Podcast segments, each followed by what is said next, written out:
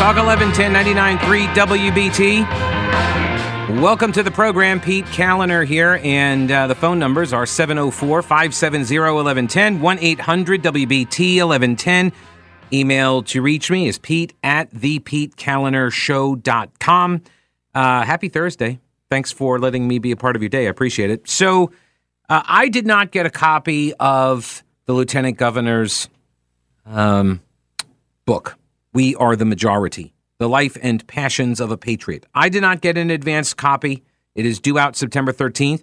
I haven't booked for the show, but uh, I guess for some reason, advance copies went out to uh, folks in the media, particularly two outlets that uh, really are not huge fans of Mark Robinson here in North Carolina. They got copies, they got to read through it, and of course, they're going to tell us what the most important parts of the book are, obviously. Uh, they have no axe to grind, they have no bias whatsoever. They just got a copy of the book, they perused it, which, by the way, just a side note, I thought for most of my life the word peruse meant to just skim something, like you just kind of, like just kind of glance through it. Not true. It actually means the opposite. I know. Chris is looking at me like I have 10 heads. It's true. Peruse means to actually like spend time reading something and I right? See? Mind blown. There you go. I also learned after years of using the word forte as in that's not my forte. And believe me, I said that a lot. All the time I said it. Some such and such is not my forte. And then it turns out it's fort. You pronounce it fort. What the? Uh, yeah. Anyway, always be learning, you know? Just always be learning.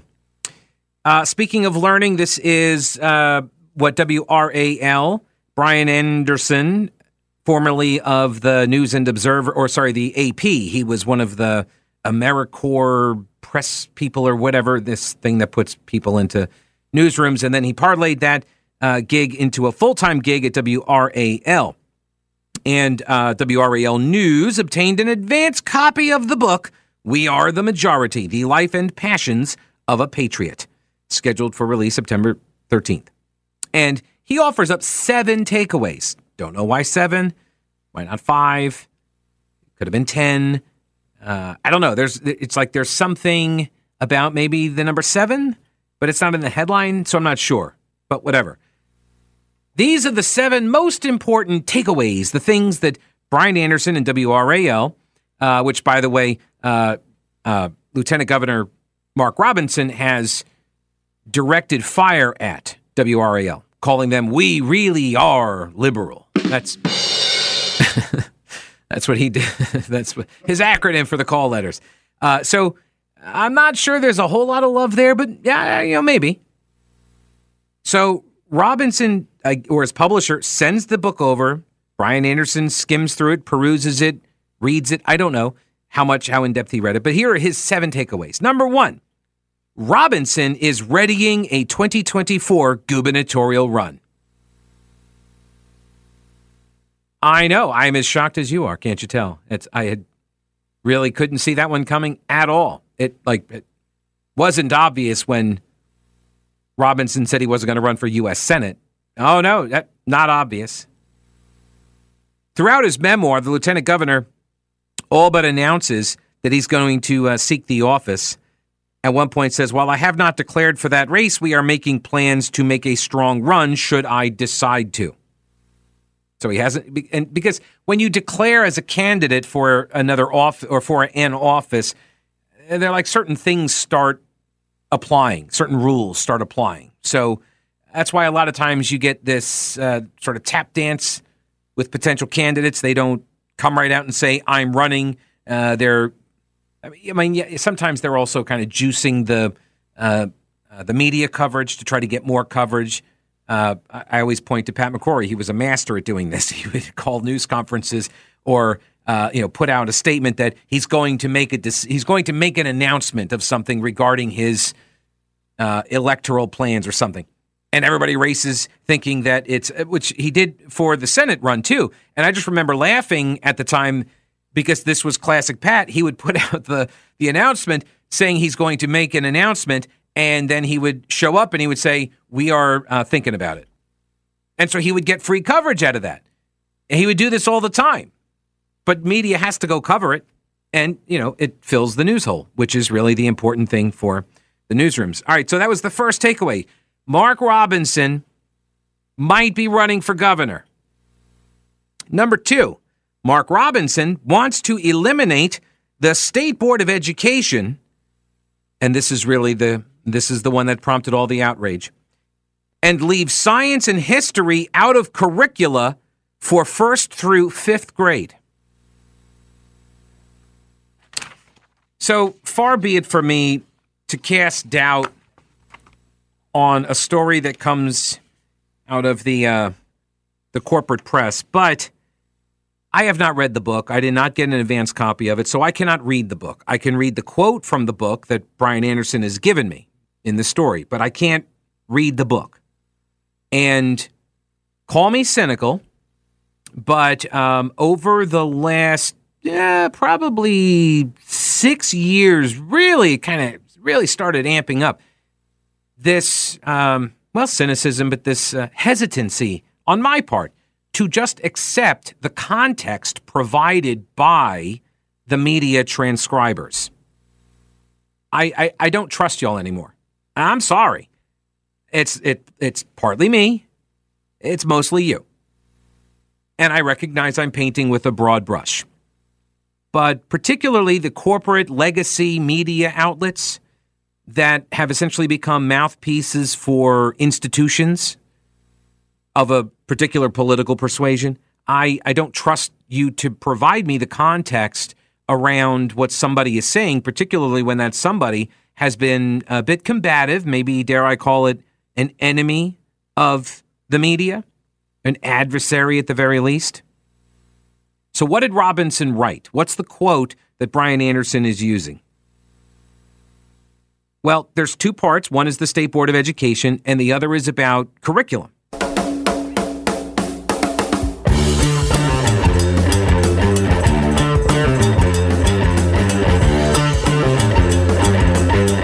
News Talk 1110 99.3 WBT. So I'm going to read to you the passage from WRAL's story on the, the, the memoir that North Carolina Lieutenant Governor Mark Robinson has written, and it is due out next in a couple weeks, actually, two weeks or so, um, called "We Are the Majority," and that was the line from his famous uh, speech in front of the Greensboro City Council that went viral and basically propelled his uh, uh, career into politics, where he parlayed that into a run for lieutenant governor uh, and won. Right. So here's how WRAL writes it up. And so this is directly from them. There's going to be a quote in here, and the quote comes from Robinson's book. But the first part does not. And this is why I say I need to know the context. I want to see the whole passage. And for the love of me, I do not understand why in today's day and age on the digital side, this is this this is a WRAL TV news website, right? So you're already writing the scripts up. So why, and you're putting this up on the website, why are you not giving me a screenshot of the entire page? Why wouldn't you do that? Why wouldn't you give me the full text of the passage? I just throw that out there because I'm a bit suspicious. That being said, not on board with what this sentence from Mark Robinson says either. But I don't trust WRAL. So what, what am I to do? I want to read the whole passage, the whole, yeah, the whole uh, page to find out the full context. So here's what WRAL writes Robinson said he would work to keep history, science, and a number of other subjects out of first through fifth grade curricula and instead prioritize reading, writing, and math. And here's the quote from the book quote in those grades we don't need to be teaching social studies he writes we don't need to be teaching science. We surely don't need to be talking about equity and social justice. Robinson also reaffirms personal views on climate change that became a major issue in the 2020 election. Quote, guess what? Most of the people of North Carolina know global warming is junk science, he writes. So the way that this is written, and I look, I know how to write broadcast journalism. Okay. I was taught to. But what you've done here, this is writing. So there's a difference, by the way, when you write for the eye versus writing for the ear. You know what that means? Right? Newspaper versus radio or television. In, in broadcast journalism, you write for shorter sentences. You want, in the average English sentence, is about five minutes, spoke or uh, five seconds rather, spoken. So it, it, helps you gauge like how long of a, a, a piece of uh, copy is going to be but you're writing for the ear. So things that sound okay or acceptable might not look acceptable or okay on the page, and vice versa. But one of the things in print journalism, writing for the eye, that they always do, and you've seen this too, is you have a quote that ends with a comma, and then he said, or he writes, or she responded, right? And then they have another sentence with quotation marks right after that, all on the same line. And what it conveys is a sense of uh, continuity that these two sentences were written or said in the original form by the writer or the author, and me as a journalist, I'm just sticking in a he said right in the middle of them, and I've done nothing else. The problem is, I don't know that. As the reader, I don't know that. I don't know whether or not that's true. I'm assuming that's true because you shouldn't be mischaracterizing what someone said, right? You should not take somebody's quote, break it in half, take first a quote from the first half of what they said, and then tack on the last half of what they said if it distorts the meaning of what they said. You can't chop out the stuff in the middle of a longer quote if it then changes the context or meaning. This is journalism ethics. That's what this is. And because I don't trust WRAL, and this is not a personal slight against Brian Anderson, uh, I, he, he, sounds like a nice enough guy every time he asks Roy Cooper questions, but that might just be because it's Roy Cooper. Um, but I, I, don't know him. Uh, I follow him on Twitter. He follows me. I think I, I interacted with him like once, but I've had some criticisms over the years of his work. Some of the stuff he's done has been good, but I, I don't trust this because he says what he's listen to what he's quoting. In those grades, we don't need to be teaching social studies. We don't and then he stops it there and then he sticks another sentence on we don't need to be teaching science. We surely don't need to be talking about equity and social justice. But the first sentence, the prior sentence, he says that we should be prioritizing reading, writing, and math. So is that the context here? That in other words, if the kids can't even read and can't write and can't do simple arithmetic, why are we trying to teach them anything else? For example, history requires an understanding of the language, does it not? Of course it does. If you cannot read, how are you going to study history? Oh, somebody can just tell you. This is oral history. They'll just tell you all the stories. And you won't be able to go and read up on them for yourselves, right? So again, I don't know what the context of this is, and I am a bit suspicious. But this is all the left and the media, but I repeat myself, this is all that they needed to begin lobbing the attacks. Outrage has ensued.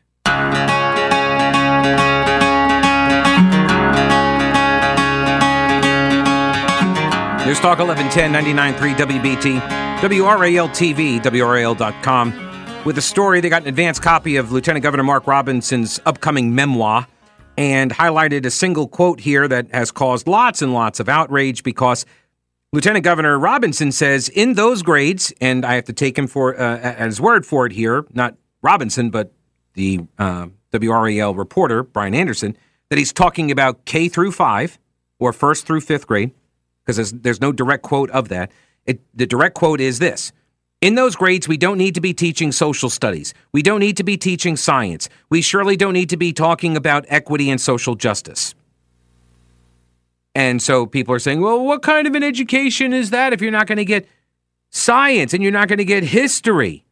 And look, I got history and science lessons in K through five and first through, or probably not through in kindergarten. But uh, yeah, I mean, I remember doing a state report on Montana in fifth grade. As Lieutenant Governor, Robinson is a voting member of the State Board of Education. He nonetheless says he'd like to eliminate the department if he could. There's no conflict there, by the way. He later goes on to say the reporter says that Robinson is inconsistent on the role of government in social issues. Why? Because throughout the book, Robinson expresses, quote, conflicting views on the role of the government uh, on the role, sorry, the government should have on a number of social issues. He speaks critically of government financial assistance, noting it should not become a dependency. There's no conflict there, guys. This is one of those obvious examples of how members of the media and the left, but I repeat myself, that how little they understand conservatism and a limited government philosophy.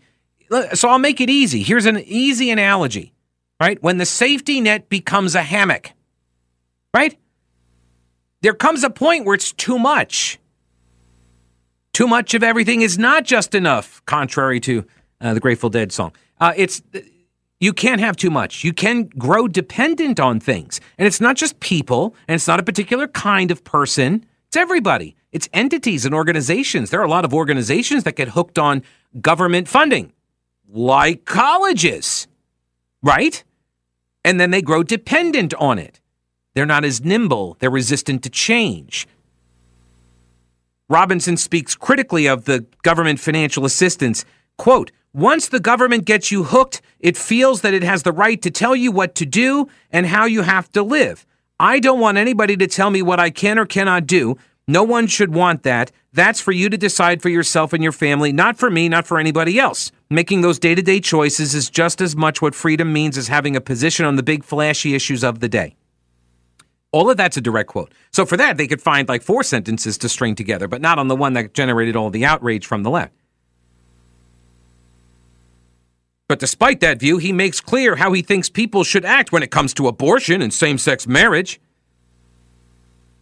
Do you not see the difference between getting people hooked on government assistance, creating a dependency mindset in that person, essentially creating like a servile relationship where the, the government becomes your employer, right? Wouldn't isn't that the analogy there?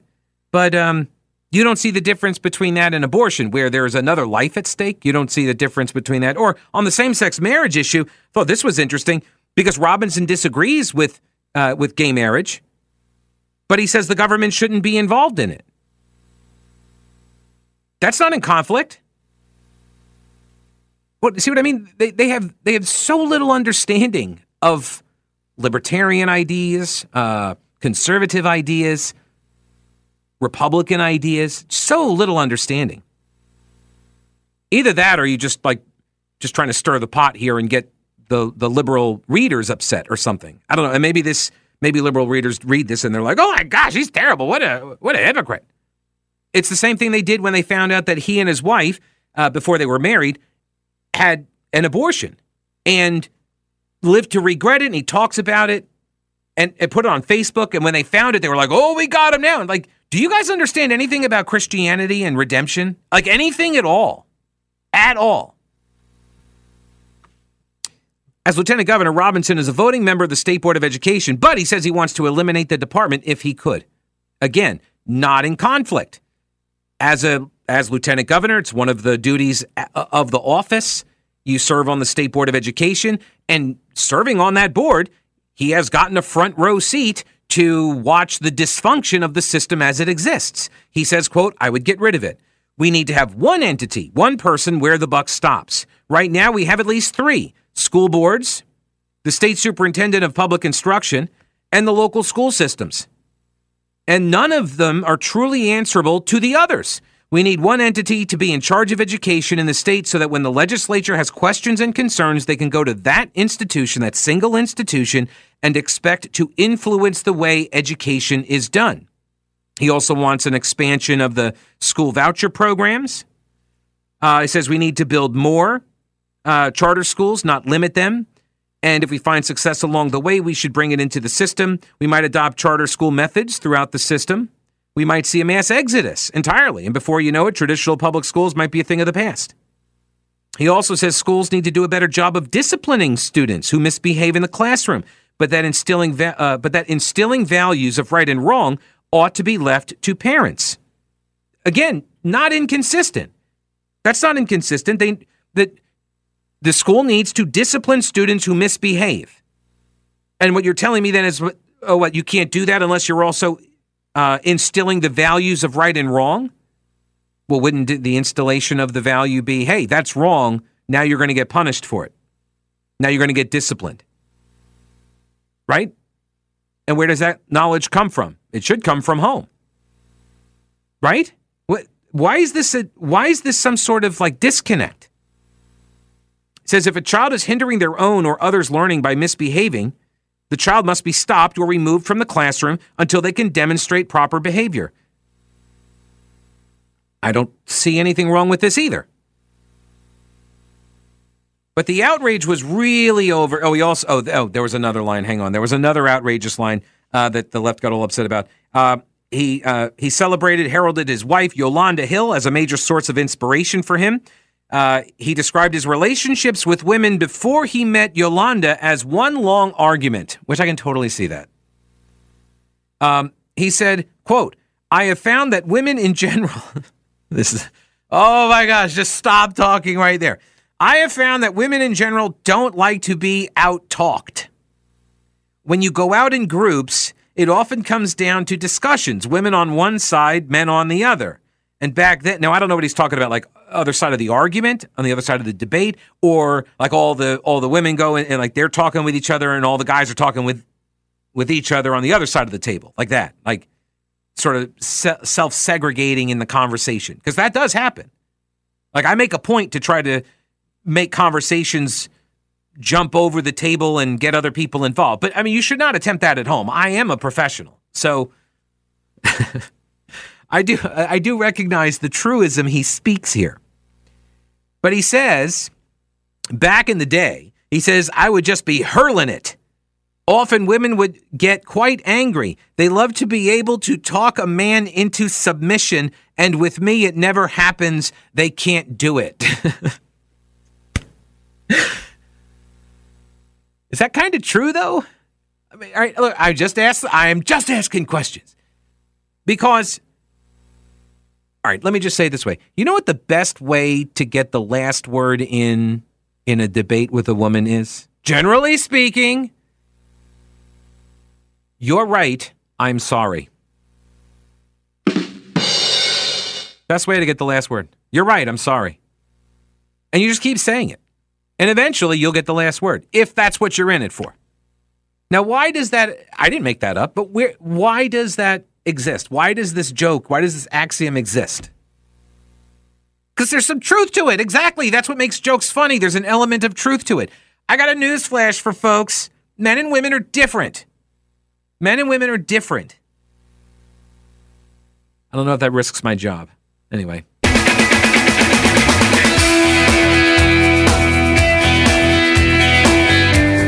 All right, so after Lieutenant Governor Mark Robinson apparently wrote the book and the advance copy of it went out to some media outlets, they then picked some passages, put them into news stories. Outrage ensues.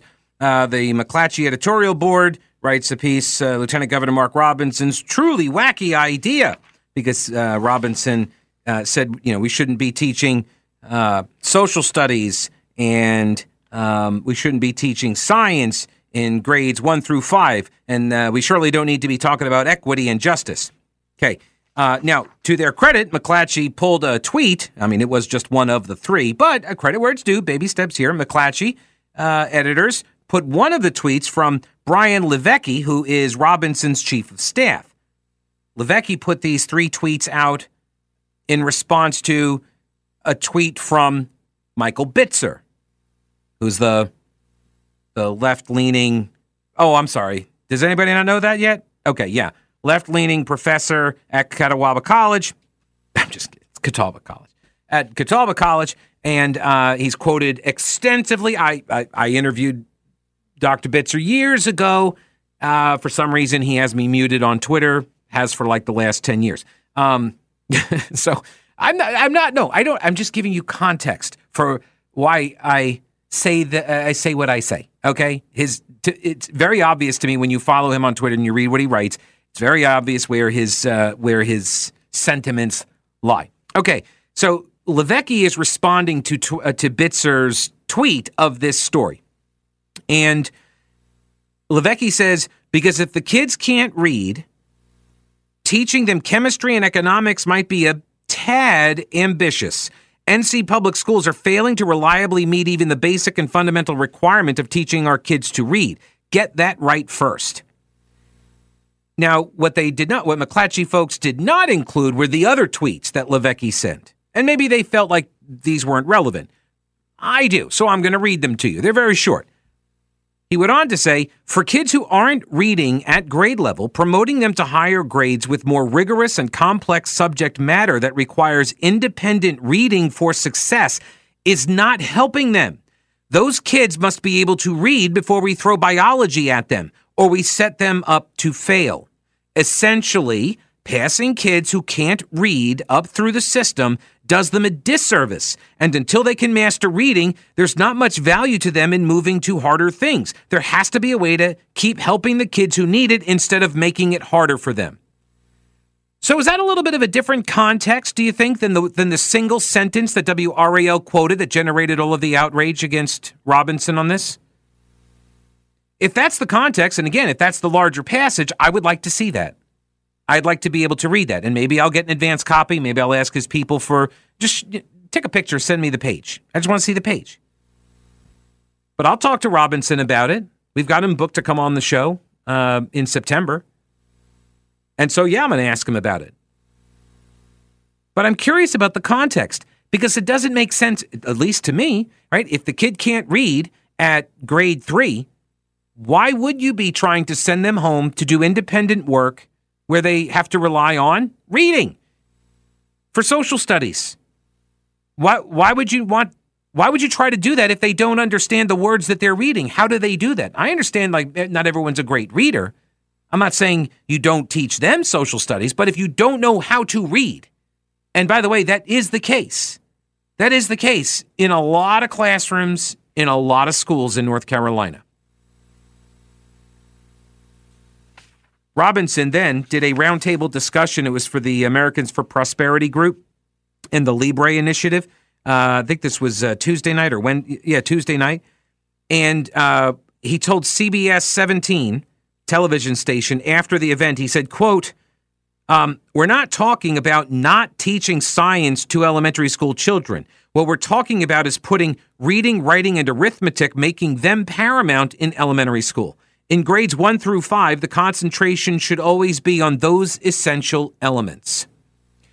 So is he saying blanket statement, no more teaching of history and science in K through five or one through five, no more?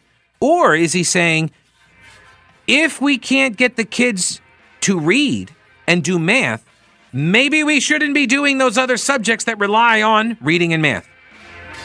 What do you think is the more believable explanation? See, my cynicism is not misplaced here, guys.